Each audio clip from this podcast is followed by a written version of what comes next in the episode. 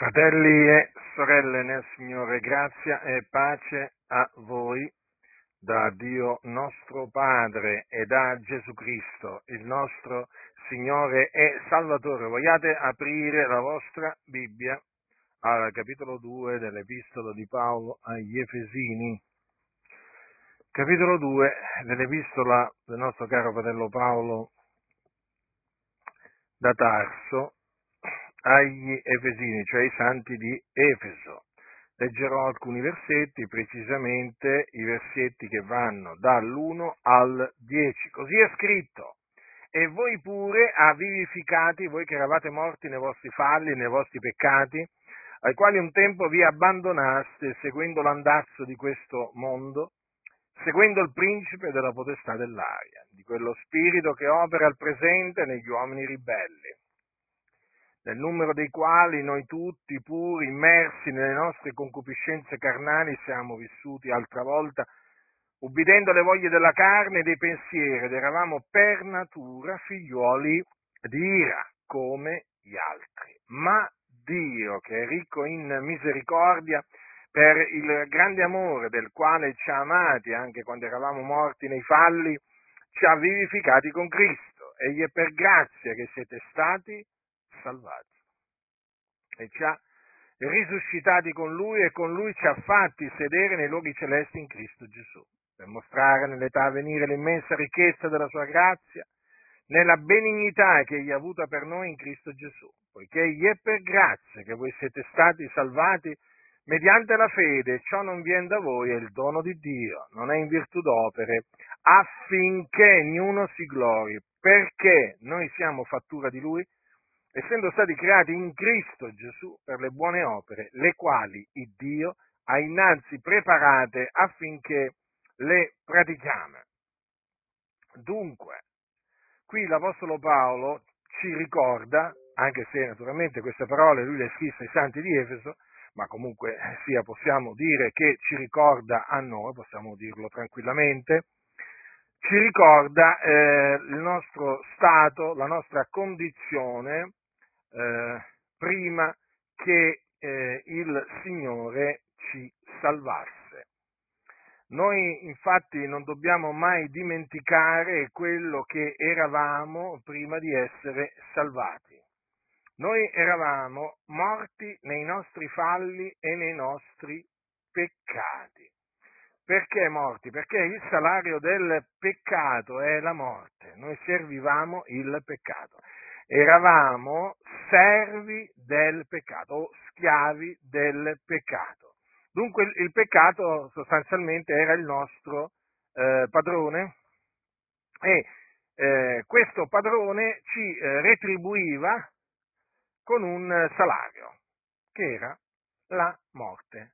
Noi infatti eravamo morti, sì, eravamo morti nei nostri falli e nei nostri peccati. Noi a quel tempo, quando eravamo schiavi del peccato, ci abbandonavamo appunto ai peccati, seguendo l'andazzo di questo mondo.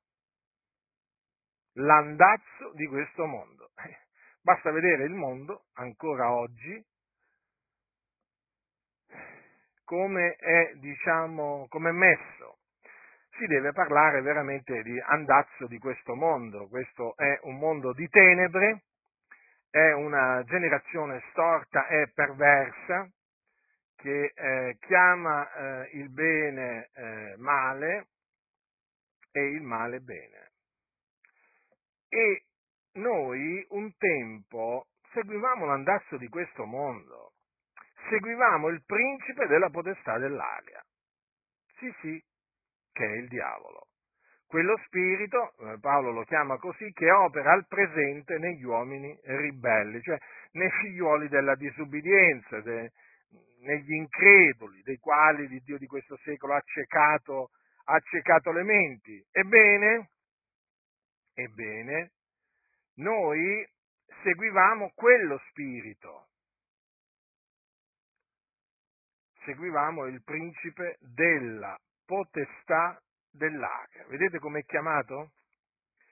Ed è questo spirito opera, notate, al presente, dice, al presente, quindi dobbiamo dire che opera tuttora, benché questa epistola sia stata scritta molti secoli fa, però è ancora attuale, questa è la parola di Dio, non è la parola di un uomo. Ebbene, questo spirito opera al presente negli uomini ribelli. Guardate per un momento il mondo, come sta, eh, diciamo, peggiorando sempre di più. Guardate come l'iniquità si sta moltiplicando a dismisura ogni giorno che passa. Persino tanta gente del mondo dice che eh, non riconosce più questo mondo, che eh, diciamo, tempo addietro le cose non erano, diciamo, così, così brutte come sono adesso. L'iniquità si sta moltiplicando. moltiplicando, e si sta moltiplicando naturalmente sotto l'influenza del principe della potestà dell'aria, del diavolo, perché tutto il mondo, il mondo giace tutto quanto nel maligno, e il maligno opera negli uomini ribelli. Ecco perché la ribellione che noi vediamo nei, negli uomini, questa ribellione feroce nei confronti di, eh, di Dio. Peraltro ci sono molti che lottano contro Dio, prendono piacere nel combattere contro Dio.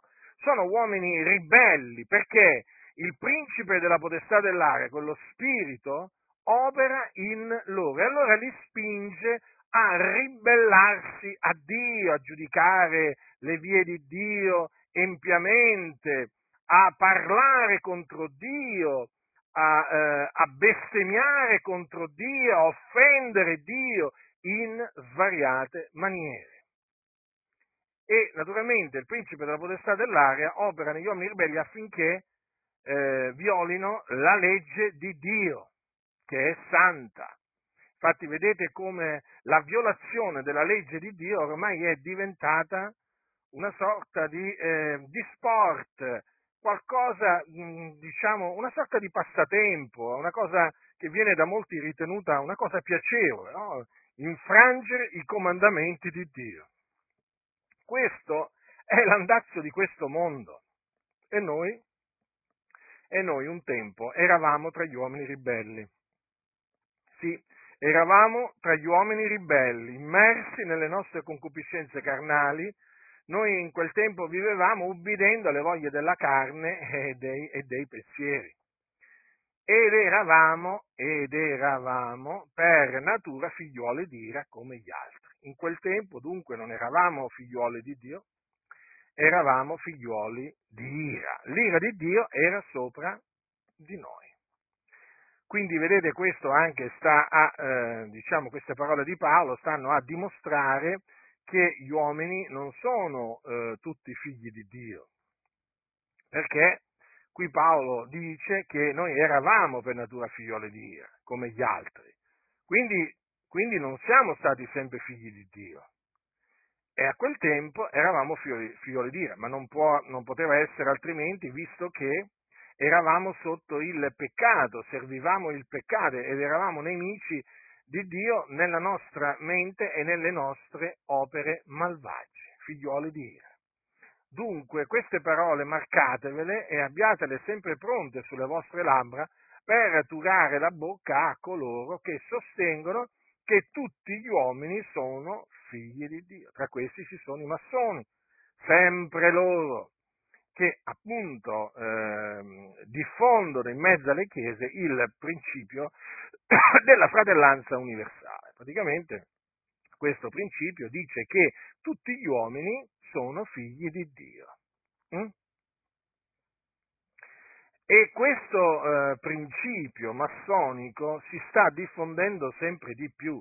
Infatti, come voi potete eh, diciamo accertarvi, sono veramente ben pochi quelli che parlano dei figlioli di ira, quelli che parlano dei figlioli del diavolo, perché oramai c'è questa idea che in una maniera o nell'altra tutti gli uomini sono, eh, sono figli di Dio. Anche quella dottrina che dice eh, che eh, si diventa figlioli di Dio credendo nel Signore Gesù, però eravamo lo stesso dei figli di Dio per creazione, prima di eh, diventare figlioli di Dio per adozione. Anche questa dottrina è falsa, perché la Scrittura non dice questo. La Scrittura dice che noi eravamo per natura figlioli di Dio. A questo ci dobbiamo attenere, come gli altri, infatti, dice l'Apostolo Paolo. E allora dobbiamo dire che noi siamo diventati figlioli di Dio. Infatti, che cosa dice l'Apostolo Giovanni? Dice queste parole: vedete di quale amore ci è stato largo il Padre, dandoci d'essere chiamati figlioli di Dio, e tali siamo. Quindi Dio ci ha dato d'essere chiamati figli di Dio, ma perché? Perché abbiamo creduto nel nome del suo figliolo, cioè abbiamo creduto nel Signore Gesù Cristo. Infatti dice: a tutti quelli che l'hanno ricevuto gli ha dato il diritto o la potestà o l'autorità di diventare figlioli di Dio, a quelli cioè che credono nel suo nome, i quali non sono nati da sangue, né da volontà di carne, né da volontà d'uomo, ma sono nati da Dio. Quindi c'è stato bisogno di un, di un atto da parte del Signore, di un atto rigenerativo nei nostri confronti, affinché noi diventassimo eh, figlioli di Dio. Egli, in altre parole, ci ha dato di credere nella buona novella che Gesù è il Cristo, che è la parola di Dio vivente e permanente, per mezzo della quale Lui ci ha rigenerati. Domandati, come fai ad essere un figliolo, eh, un figliolo di Dio? Allora tu dirai: perché sono stato rigenerato da Dio. Bene, ma in che maniera sei stato rigenerato da Dio? Il Dio che cosa ha usato per, per rigenerarti? Ebbene, ha usato la sua parola, la parola della buona novella. Infatti dice l'Apostolo Pietro: siete stati rigenerati non da seme corruttibile, ma incorruttibile, mediante la parola di Dio, vivente e permanente, poiché ogni carne è come erba, ogni sua gloria come il fior dell'erba, l'erba si secca, il fiore cade, ma la parola del Signore permane in eterno. E questa è la parola della buona novella che vi è stata annunziata. E qual è la, la, la parola della buona novella che ci è stata annunziata?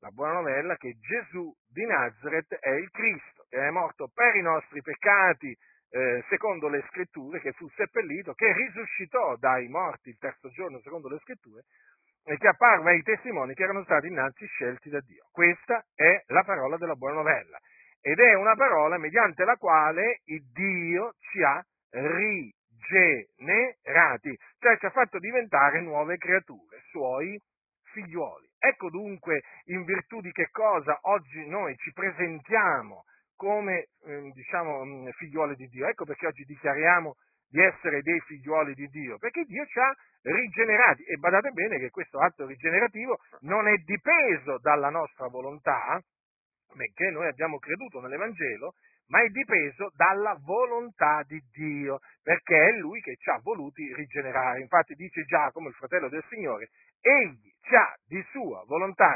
generati mediante la parola di verità, finché siamo in certo modo le primizie delle sue creature. Qui la parola della buona novella è chiamata parola di verità, perché la parola di Dio è verità. Quindi vedete, di sua volontà ci ha generati. Allora dobbiamo essere riconoscenti a Dio. Quando leggiamo le, le parole dell'Apostolo, dell'Apostolo Paolo ai Santi di Efeso, dobbiamo veramente essere sempre sospinti a ringraziare Dio, perché noi, lo ribadisco per l'ennesima volta, eravamo figlioli di Dio come gli altri. Non è che noi meritavamo di diventare figlioli di Dio, non è che noi meritavamo di essere salvati, no, assolutamente. Noi meritavamo di andare dove vanno i figlioli di Dio, cioè all'inferno, in perdizione. Ma il Signore ha voluto generarci mediante la parola della buona novella. E oggi, e oggi appunto possiamo dire di essere figlioli di Dio, perché Dio ci ha dato ad essere chiamati i suoi figlioli. Ma ricordatevi che, appunto, tutto ciò perché Dio ci ha dato di credere nell'Evangelo.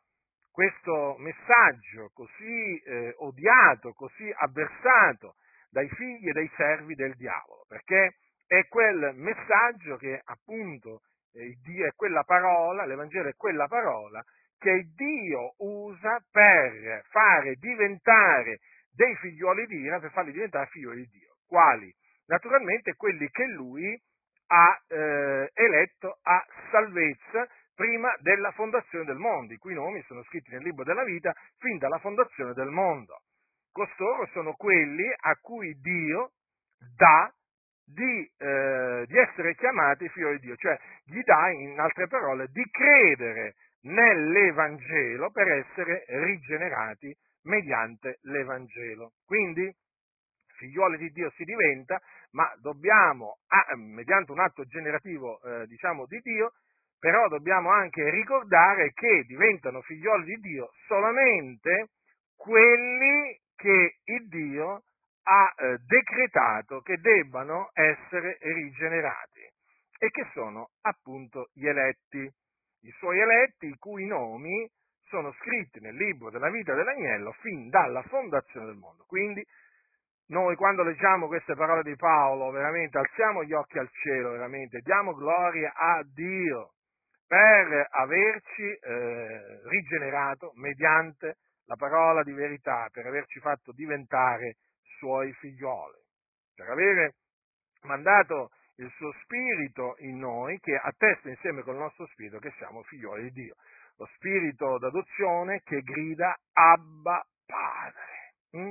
È meraviglioso accostarsi a Dio eh, sapendo che Lui è il nostro Padre Celeste. Meraviglioso.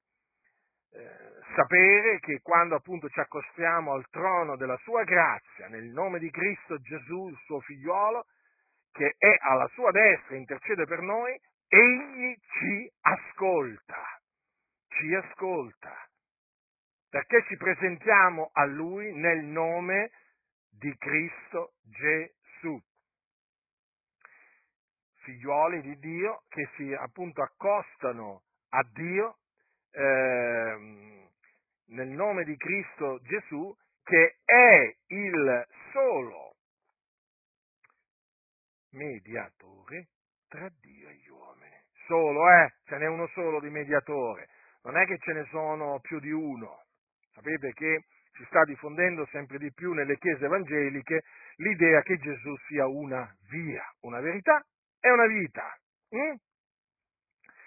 E eh, naturalmente tutto ciò viene eh, presentato in maniera astuta, eh, però viene, viene presentata questa idea diabolica, massonica, noi la rigettiamo, la condanniamo, perché c'è un solo Dio, ma anche un solo mediatore tra Dio e gli uomini, Cristo Gesù uomo.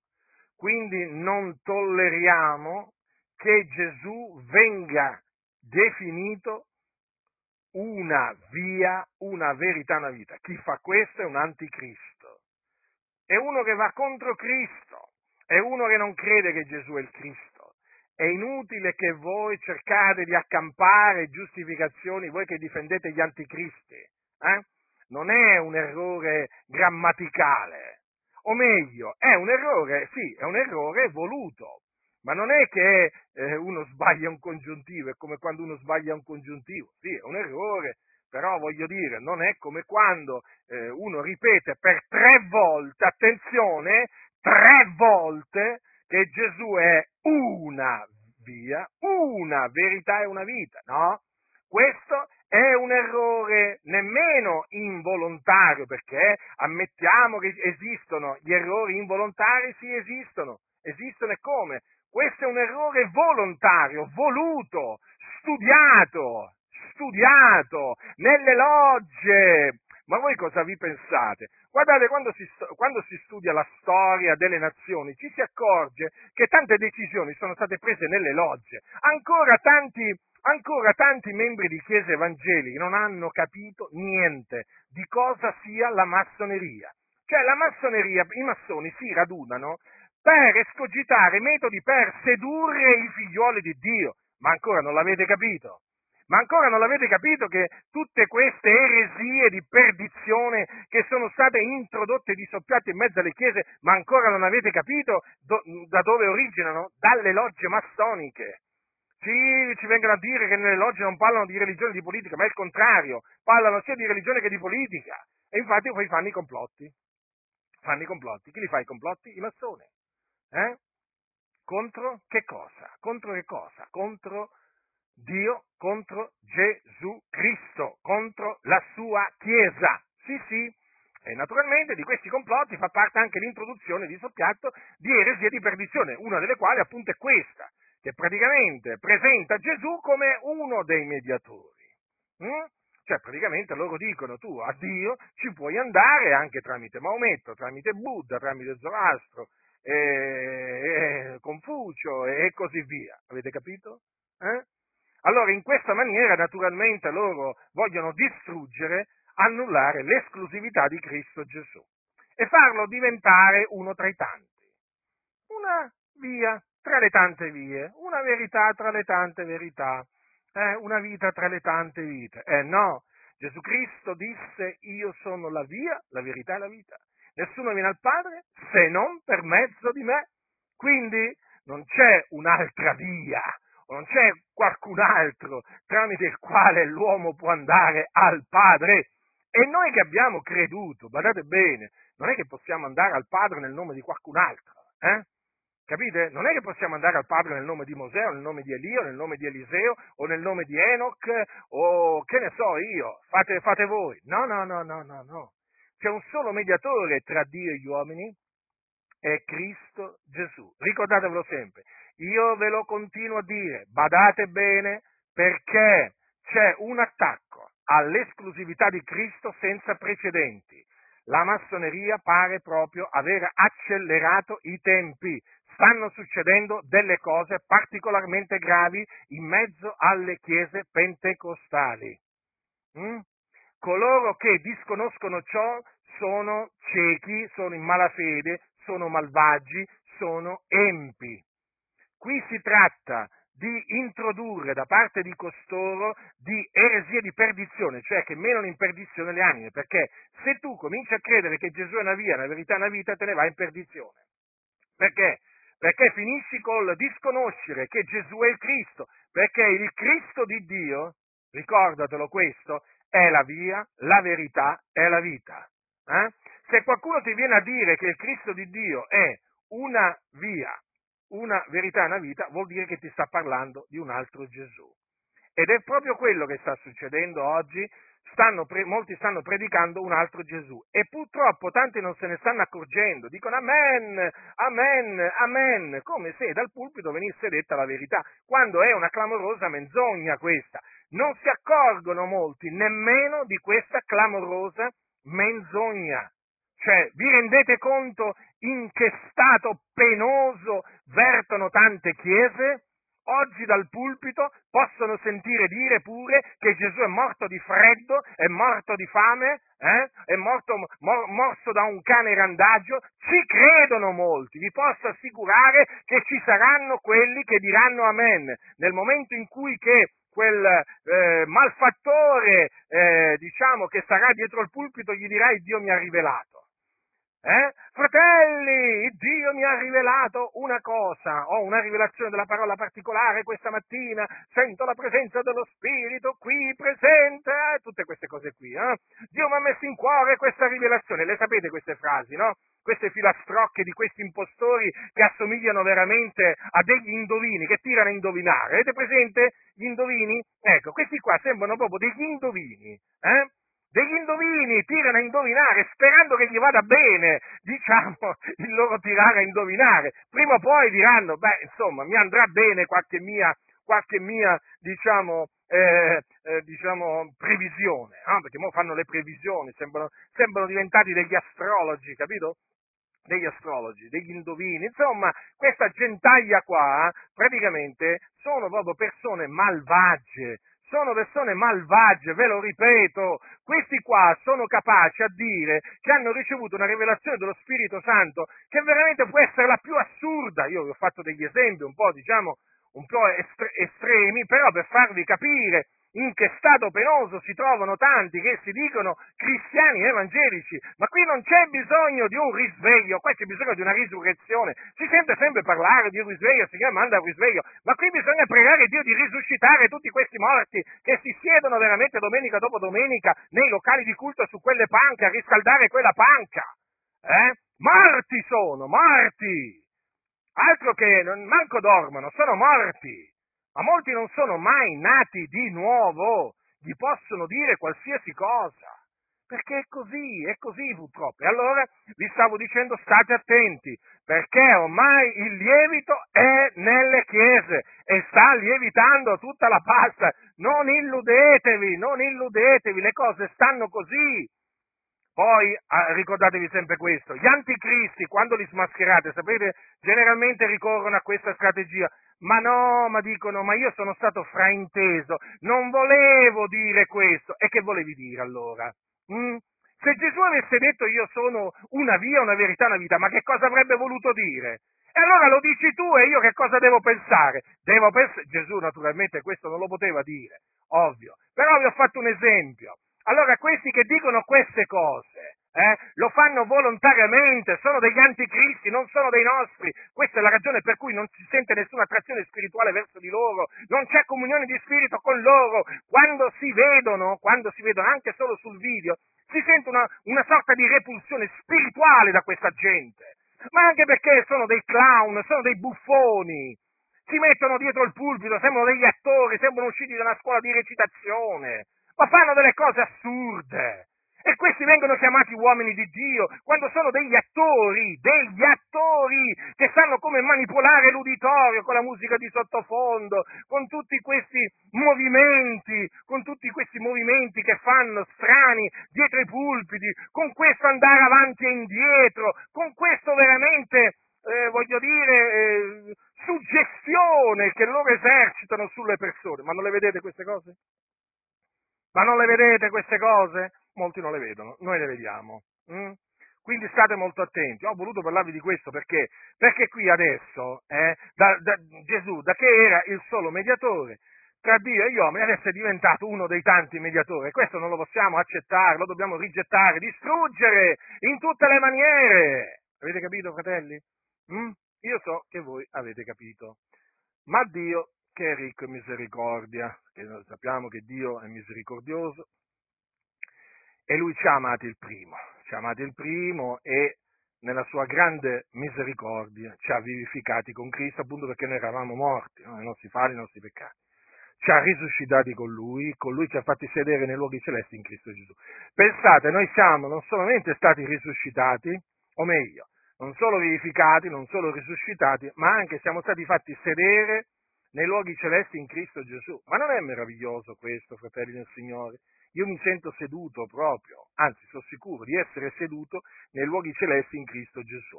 Lo dice la Sacra Scrittura, fratelli, non è che, non è che lo dico io. Benedetto sia il Dio e Padre, il nostro Signore Gesù Cristo, il quale ci ha benedetti di ogni benedizione spirituale nei luoghi celesti in Cristo. Capite? Il Signore Dio ci ha benedetti di ogni benedizione spirituale nei luoghi celesti in Cristo e là noi siamo seduti con Cristo.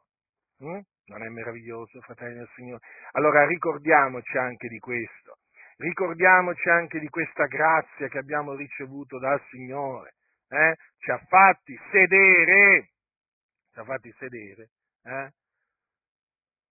Come dice qua Paolo, nei luoghi celesti in Cristo Gesù, qualcosa di meraviglioso. E tutto questo per mostrare, no? eh, diciamo, nell'età a venire, dice Paolo, l'immensa ricchezza della sua grazia. Sì, perché la sua grazia è meravigliosa. Hm? Dio, veramente, Dio è veramente ricco in grazia, eh? Che ha manifestato verso di noi nella benignità che egli ha avuto per noi in Cristo Gesù. Perché il Dio ci ha fatto grazia in Cristo Gesù. Ricordatevelo sempre questo. Ricordatevelo sempre questo. Perché Cristo Gesù è colui che il Padre ha mandato nel mondo per essere la propiziazione per i nostri peccati. È colui che ha mandato nel mondo per salvarci dai nostri peccati. Ma se Gesù fosse una, una via, ma vi rendete conto, ma vi rendete conto che intanto, intanto Gesù sarebbe bugiardo, eh, perché avrebbe mentito. Infatti questi anticristi fanno Gesù bugiardo. Ma se Gesù ha detto io sono la via, la verità e la vita, nessuno, nessuno viene al Padre se non per mezzo di me, bisogna dire esattamente quello che lui ha detto, non è ammesso il cambiamento dell'articolo, avete capito? Non si può cambiare l'articolo, eh vabbè ma quanto sei puntiglioso, cosa vuoi che sia? Ma come cosa vuoi che sia? Tu cambi l'articolo, cambi proprio il senso, il senso, il senso della, fra, della frase. Cioè, ci rendiamo conto? È come dire che Gesù è una porta. Come? Gesù ha detto io sono la porta. Eh? Eh, ma, cioè, qui veramente la cosa, è, la cosa è grave qua, è molto grave, perché qui tanti stanno accettando così proprio, così, come se niente fosse, stanno accettando questa eresia di perdizione secondo cui Gesù è una via, una verità, una vita. Ma come, ma come, uno, uno veramente dice, ma questa veramente è opera del nemico, ma questa è opera del principe della potestà dell'aria, questa è opera del seduttore di tutto il mondo. Ma queste chiese hanno fatto spazio al diavolo, che è bugiardo e padre della menzogna. Ah, poi si offendono. Tu ti sei permesso di attaccare l'unto di Dio? No, calma. Intanto, l'unto di Dio è, è Gesù. Eh? Il vostro pastore non è l'unto di Dio. Il vostro pastore, intanto, è un impostore. Cominciamo col dire questo. Ma quale unto di Dio? Mm? Se fosse stato unto da Dio... Eh, e se fosse unto da Dio, non direbbe quelle scelleratezze, perché chi ha lo Spirito di Dio parla per lo Spirito di Dio, eh, e quindi, dato che lo Spirito di Dio è lo Spirito della verità, dice la verità. Tu non mi puoi venire a dire che uno ha lo Spirito di Dio e dice a menzogna. Lo Spirito di Dio non dice menzogna. Lo Spirito di Dio non attesta che Gesù è una via, una verità, una vita. No, no, no, no. Lo Spirito della verità dice che Gesù è la via, la verità e la vita. Punto. Chi dice qualcosa, diciamo, eh, che è l'opposto, parla per un altro spirito, che è lo spirito dell'Anticristo. Infatti, chi è il mendace se non colui che nega che Gesù è il Cristo, esse è l'Anticristo.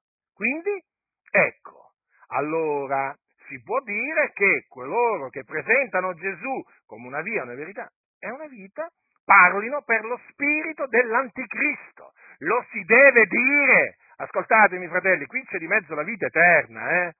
Qui c'è di mezzo la vita eterna. Questi qua vi vogliono far perdere la vita eterna. Lasciate stare la loro recitazione eh, settimanale che fanno dal pulpito, perché ormai quelle non sono più pre- non sono predicazioni, sono recitazioni. Lasciate perdere i sofismi, lasciateli, lasciate questi locali di culto. Lì vi imprigionano in una gabbia di menzogne. Ascoltatemi, uscitevene, uscitevene per il bene dell'anima vostra. Dunque, il Signore ci ha salvati. Gli è per grazia che voi siete stati salvati, mediante la fede. E ciò non viene da voi, il dono di Dio. Quindi, da un lato, noi eravamo immersi nelle nostre concupiscenze carnali, eravamo appunto eh, servi del peccato, e dall'altro appunto, adesso bisogna dire che il Signore ci ha voluti fare grazia. Ci ha voluti fare grazia perché il Signore dice io farò grazia a chi vorrò far grazia. E il Signore ci ha fatto grazia e ci ha salvati. Ci ha salvati dai nostri peccati, che noi appunto servivamo. E questa salvezza eh, ci è stata data gratuitamente. Eh? Infatti dice, gli è per grazia che voi siete stati salvati. Quindi ricordati sempre che tu sei stato salvato per grazia, mediante la fede. Credendo in che cosa? Nell'Evangelo. Ricordati sempre l'Evangelo, eh? Che non è Gesù ti ama, che non è Cristo la risposta, che non è... E Dio vuole risolvere i problemi della tua vita, ti vuole dare un lavoro, ti vuole dare una moglie, un marito, dei figli. Non è questo l'Evangelo. L'Evangelo ve l'ho annunziato, ve lo continuerò ad annunziare fino a che avrò un alito di vita, eh? Perché molti non sanno cos'è l'Evangelo. Voi lo sapete, però ci sono quelli che non lo sanno, allora bisogna farglielo conoscere. Eh? Mi sto riferendo a, a tanti evangelici, eh? Non sanno cos'è l'Evangelo. Allora, è il dono di Dio. Allora, queste parole sono fondamentali. La salvezza che noi abbiamo ottenuto mh, mediante la fede non è una salvezza appunto che noi eh, ci siamo meritati. Non ci siamo meritati alcunché, non ci siamo guadagnati alcunché. Eh? è il dono di Dio. Il dono di Dio. Quindi questa così grande salvezza che Dio ci ha allargito è grande, eh? Perché, ma vi rendete conto che noi eravamo schiavi del peccato e che dal peccato non, non potevamo essere liberati in altra maniera se non per il sangue prezioso che Gesù Cristo, il figliolo di Dio, ha sparso sulla croce? Ma vi rendete conto che questa salvezza è stata possibile eh, veramente in virtù del sacrificio di Cristo Gesù? È una grande salvezza.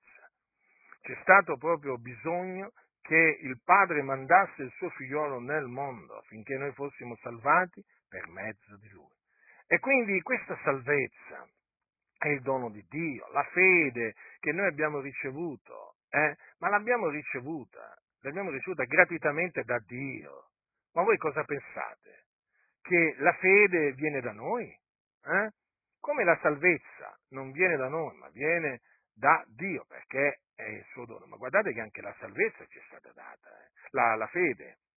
Noi abbiamo ricevuto da Dio questa fede, questa fede preziosa. Infatti eh, l'apostolo, l'apostolo Pietro così la chiama, quando dice nella sua seconda epistola: Simon Pietro, servitore apostolo di Gesù Cristo, a quelli che hanno ottenuto una fede preziosa quanto la nostra nella giustizia del nostro Dio e Salvatore Gesù Cristo. Quindi vedete, è la fede degli eletti di Dio, eh? è la fede che Dio dona appunto a coloro che ha eletti a salvezza prima della fondazione del mondo. È la fede che ti permette appunto di credere nell'Evangelo per essere salvato, per essere salvato dai peccati. Eh, t- tutto viene gratuitamente da Dio.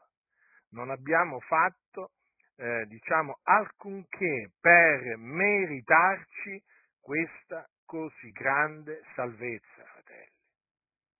Tutto per grazia, meravigliosa grazia. Dice Paolo proseguendo: non è in virtù d'opere, affinché nessuno si glori. Già, perché se la salvezza fosse stata per opere, Mm? intanto non ci sarebbe stato bisogno che Gesù Cristo venisse nel mondo, ovvio.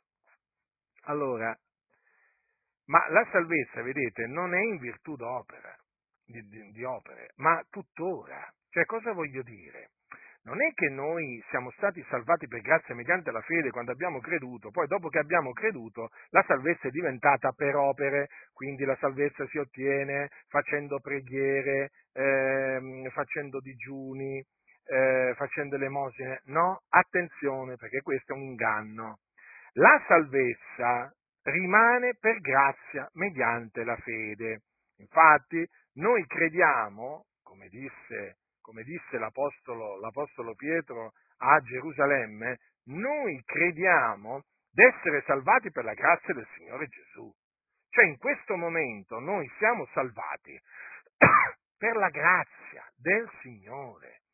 Non è che in questo momento noi siamo salvati grazie alle opere buone che noi compiamo per amore del Signore. No, fratelli, noi continuiamo ad essere salvati, ad essere salvati per la grazia del Signore. Non è in virtù d'opere, affinché nessuno si glori. In sostanza, la salvezza non è stata in virtù d'opere quando abbiamo creduto e la salvezza non è, ehm, non è in virtù d'opere dopo che abbiamo creduto. La salvezza rimane per grazia mediante la fede. Quindi state molto attenti. Anche qui una parola di avvertimento a coloro che astutamente introducono la salvezza per opere, ma la salvezza per opere per i credenti, eh? non per gli increduli, no. Agli increduli gli vanno a dire: credi nel Signore Gesù e sarai salvato. Eh? Poi, una volta che uno crede, gli vanno a dire: guarda che tu, per essere salvato, devi, che ti posso dire io, pregare dieci ore al giorno. Mm? Devi fare quindici digiuni al mese, devi dare, che ne so io, ogni giorno tot di elemosina. Oh, adesso estremizzo il concetto, ma per farvi capire queste persone come poi presentano la salvezza. È una salvezza per opere, anche perché Queste persone poi astutamente hanno, inser- hanno, hanno introdotto questi diavoli, perché sono dei diavoli, eh, hanno introdotto il concetto che la vita eterna si guadagna per fette, a pezzi. Hm? Sì, perché questa gentaglia, questa gentaglia ha diviso la vita eterna, è riuscita a dividere la vita eterna, dicono loro, eh, ma sapete, questi sono dementi, proprio hanno perso il senno, sono riusciti a dividere, a, div- a spezzettare la vita eterna in fette, come una torta, come se fosse una torta, e loro sostengono che si appropriano di un pezzo di vita eterna ogni volta che si inginocchiano in preghiera, ogni volta che fanno un'elemosina, ogni volta che fanno un digiuno, ma vi rendete conto? Questi praticamente predicano la salvezza per opera, però mascherata, attenzione, mascherata, perché loro non vi vengono a dire che vi predicano la salvezza per opera, anche la Chiesa Cattolica Romana non vi verrà mai a dire un prete, noi predichiamo la salvezza per opera, no, ti dice il prete, ma noi predichiamo la salvezza per grazia, poi studi la dottrina della Chiesa Cattolica Romana, come l'ho studiata io, a differenza di tanti che non l'hanno studiata, eh?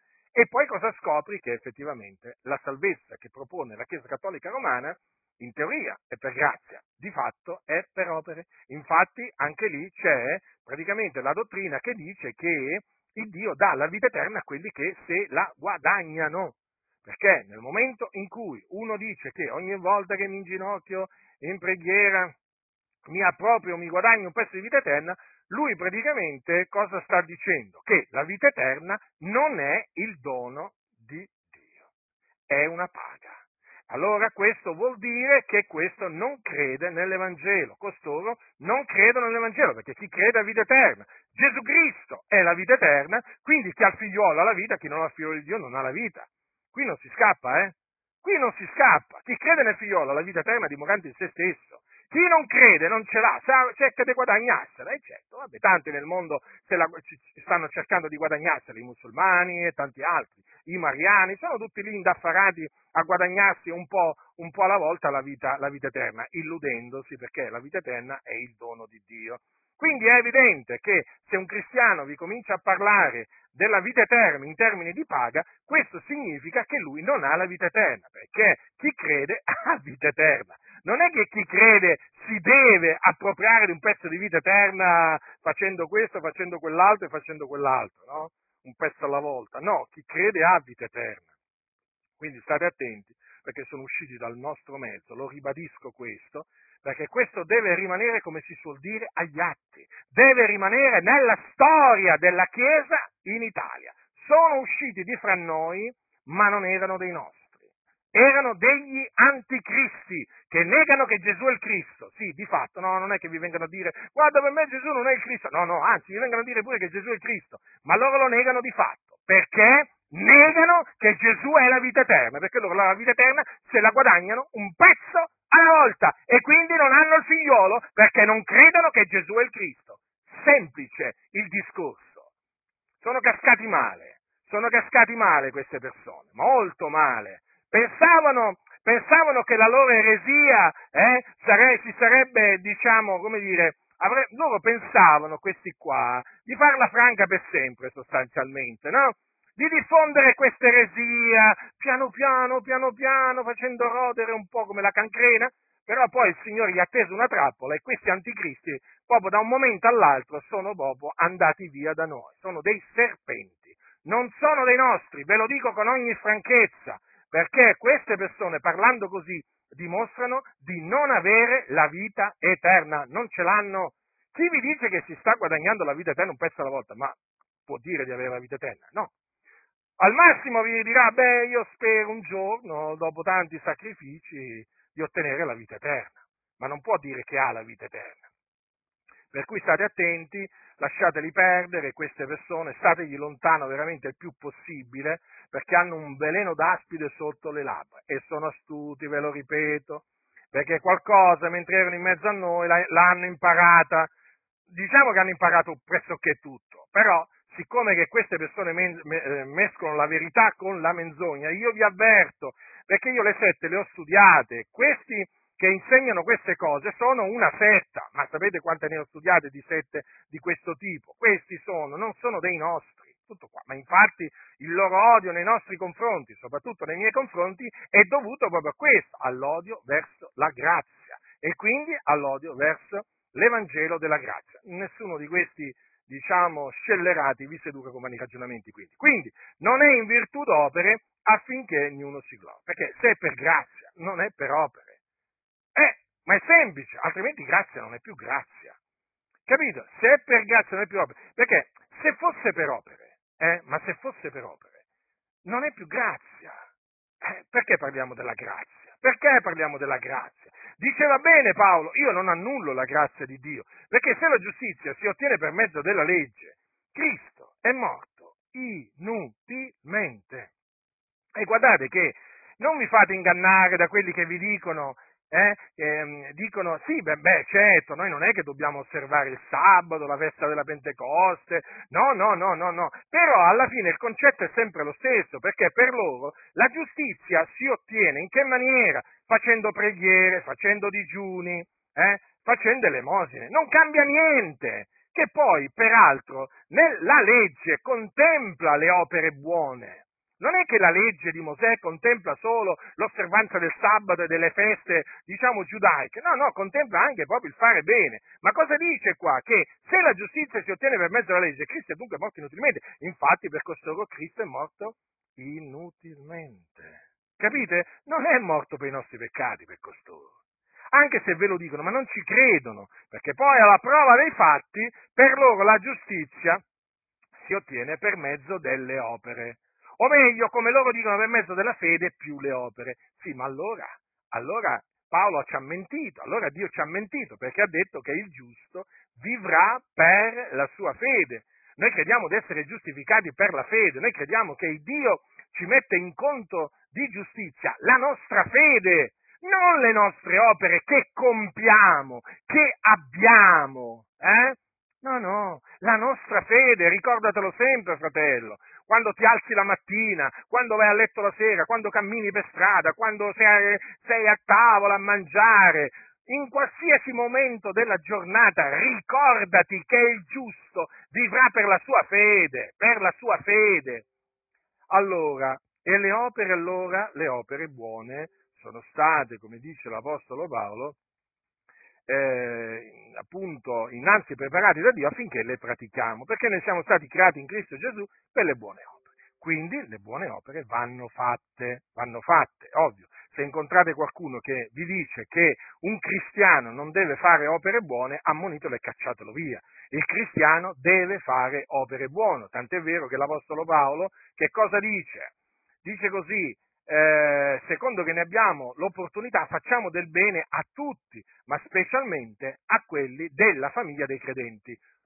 Quindi ricordatevi, specialmente a quella famiglia dei credenti. Quindi, nel momento in cui si presenta una necessità, un bisogno, allora lì quella è una opera buona che il Signore ha innanzi preparato affinché, diciamo, noi la pratichiamo. Il Signore è fedele. Vedete, io nella vita, nella vita ho visto questo, che proprio così, come dice la Scrittura, le opere buone, veramente, il Signore le ha innanzi preparate affinché le pratichiamo, perché crea, diciamo, le circostanze, eh, quelle circostanze necessarie affinché noi facciamo in quel momento una determinata opera buona, in un altro momento un'altra opera buona, in un altro momento ancora un'opera buona. Cioè, il Dio crea le circostanze necessarie, cioè praticamente crea l'avversità, mh? crea l'avversità o un bisogno, un bisogno nella, nella, nella Chiesa, affinché la Chiesa o il singolo membro, dipende, supplisca a quella necessità. Mh? Infatti provvedete alle necessità dei santi. Ecco perché appunto poi quando tu vedi la necessità in cui si trova il tuo fratello, il tuo fratello, ma quando anche non fosse un tuo fratello che ti chiede di aiutarlo, aiutalo. Nel momento in cui tu vedi la necessità, una particolare necessità in cui si trova il tuo fratello, tu lo aiuti. Lo aiuti perché appunto quella è un'opera buona che Dio ha innanzi preparata affinché tu la pratichi. Mm? E il Signore per ognuno, per ognuno proprio, ha preparato proprio delle opere buone affinché le pratichi. Non è che c'è qualcuno che può dire, ah no, ma per me il Signore non ne ha preparato di opere buone affinché io le pratico. No, no, a ognuno di noi il Signore ha preparato delle opere, delle, delle opere buone. E quindi faremo bene, faremo bene a praticarle. Perché il Signore, vedete, come dice, come dice Paolo a Tito, dice così, che ha dato se stesso per noi affinché riscattarci da ogni iniquità, di purificarsi un, un popolo suo proprio, zelante nelle opere buone. Eh? Zelante nelle opere buone. Quindi, per le opere buone il Signore sarà glorificato e il nostro desiderio è che il Dio sia glorificato. Naturalmente le opere buone vanno, eh, vanno fatte senza suonare la tromba davanti a noi. Eh? Lo dico questo perché ci sono alcuni veramente che fanno una cosa, subito la devono andare a strombazzare in mezzo, in mezzo, in mezzo, in mezzo alla Chiesa. No? No. Cerchiamo di, eh, diciamo, adoperarci a fare il bene, ma senza far suonare la tromba davanti, davanti a noi, nemmeno la trombetta, eh? Nemmeno la trombetta.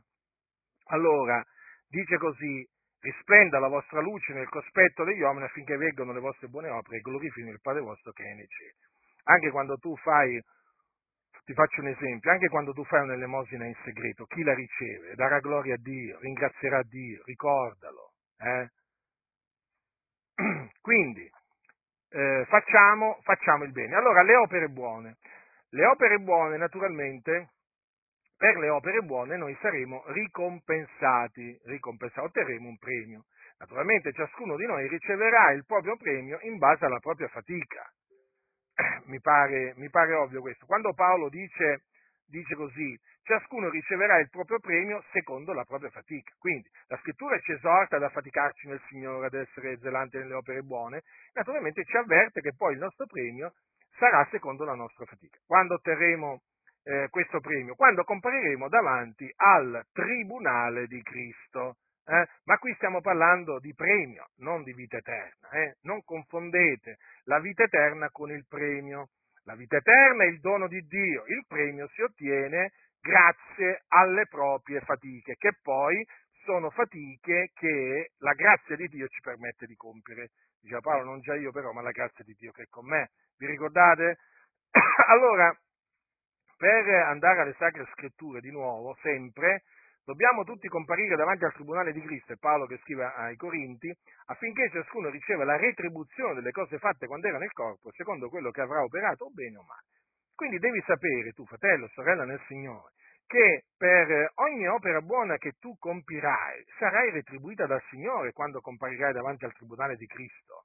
Quindi ti conviene abbondare in opere buone. Abbonda, sì, sì, abbondare in opere buone, perché poi quel premio, quel premio eh, lo eh, riceverai quel premio in base appunto alle opere buone che hai fatto e quel premio te lo terrai per l'eternità.